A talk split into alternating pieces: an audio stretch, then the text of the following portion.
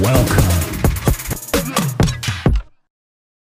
Hey there, fellow entrepreneurs. My name is Francis, and you're listening to Business Ideas Talk, episode number 13.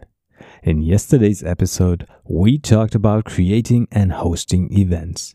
And in today's episode, we'll be talking about how to become a curator and how to found your own museum.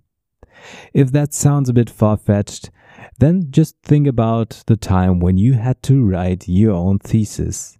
Exactly.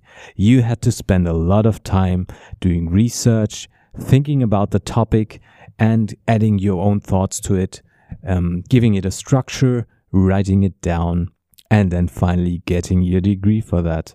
And what did you do after that with all that uh, good work you've done? Well, you had to publish it, I guess, but who has been reading it? So, is it on Amazon? Are people buying it? I guess in most cases the answer here would be no. So, why don't we and why don't you spend the time think about how you could um, make your thesis available to the masses in a way that they can actually enjoy it. So I'm sure it doesn't work for all kind of theses, but it does for some. And that's what, for instance, a guy from Sweden named Sam West did. He founded the Museum of Failure, which is an exhibition showcasing failed products. So he's showing uh, weird technology products. I think it's uh, 70, it contains 72 products that people can look at. And that is just one example of what you can do with your thesis, for instance. But you don't need to have written a thesis for that. It helps, I guess, but you can still be a curator if you are deeply interested in a topic and if you have a certain knowledge of it. For instance, some friends of mine, they haven't written a thesis about it, but um, a friend of theirs has, and uh, they founded a museum of values. So their approach is a bit different from the one Sam West has taken with the Museum of Failure because the Museum of Values shows exhibits that have been um, contributed by regular people like you and me. So they focus a certain value like friendship and people add stories and items to that. Um, you can have a look at it. It's called Museum of Values.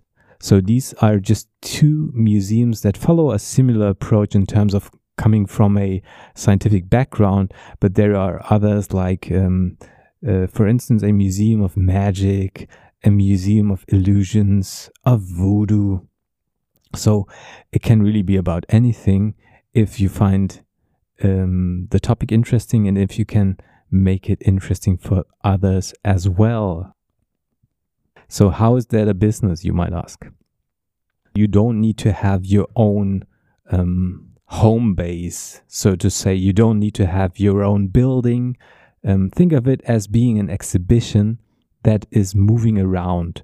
So, for instance, the Museum of Failure uh, will be presented in different cities. So, it started in Sweden, then it went to um, Germany, I think, and then to different places.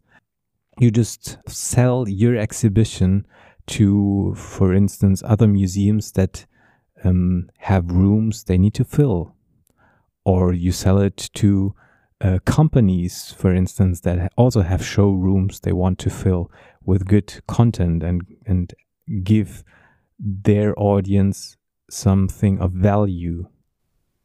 So if you think about making one of those exhibitions that is traveling cities, really think about how you can involve your audience.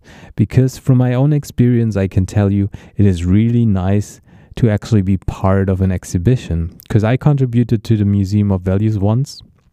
And it's a nice feeling to know that something you have made is now presented to all the people um, going to that exhibition and is now part of something bigger.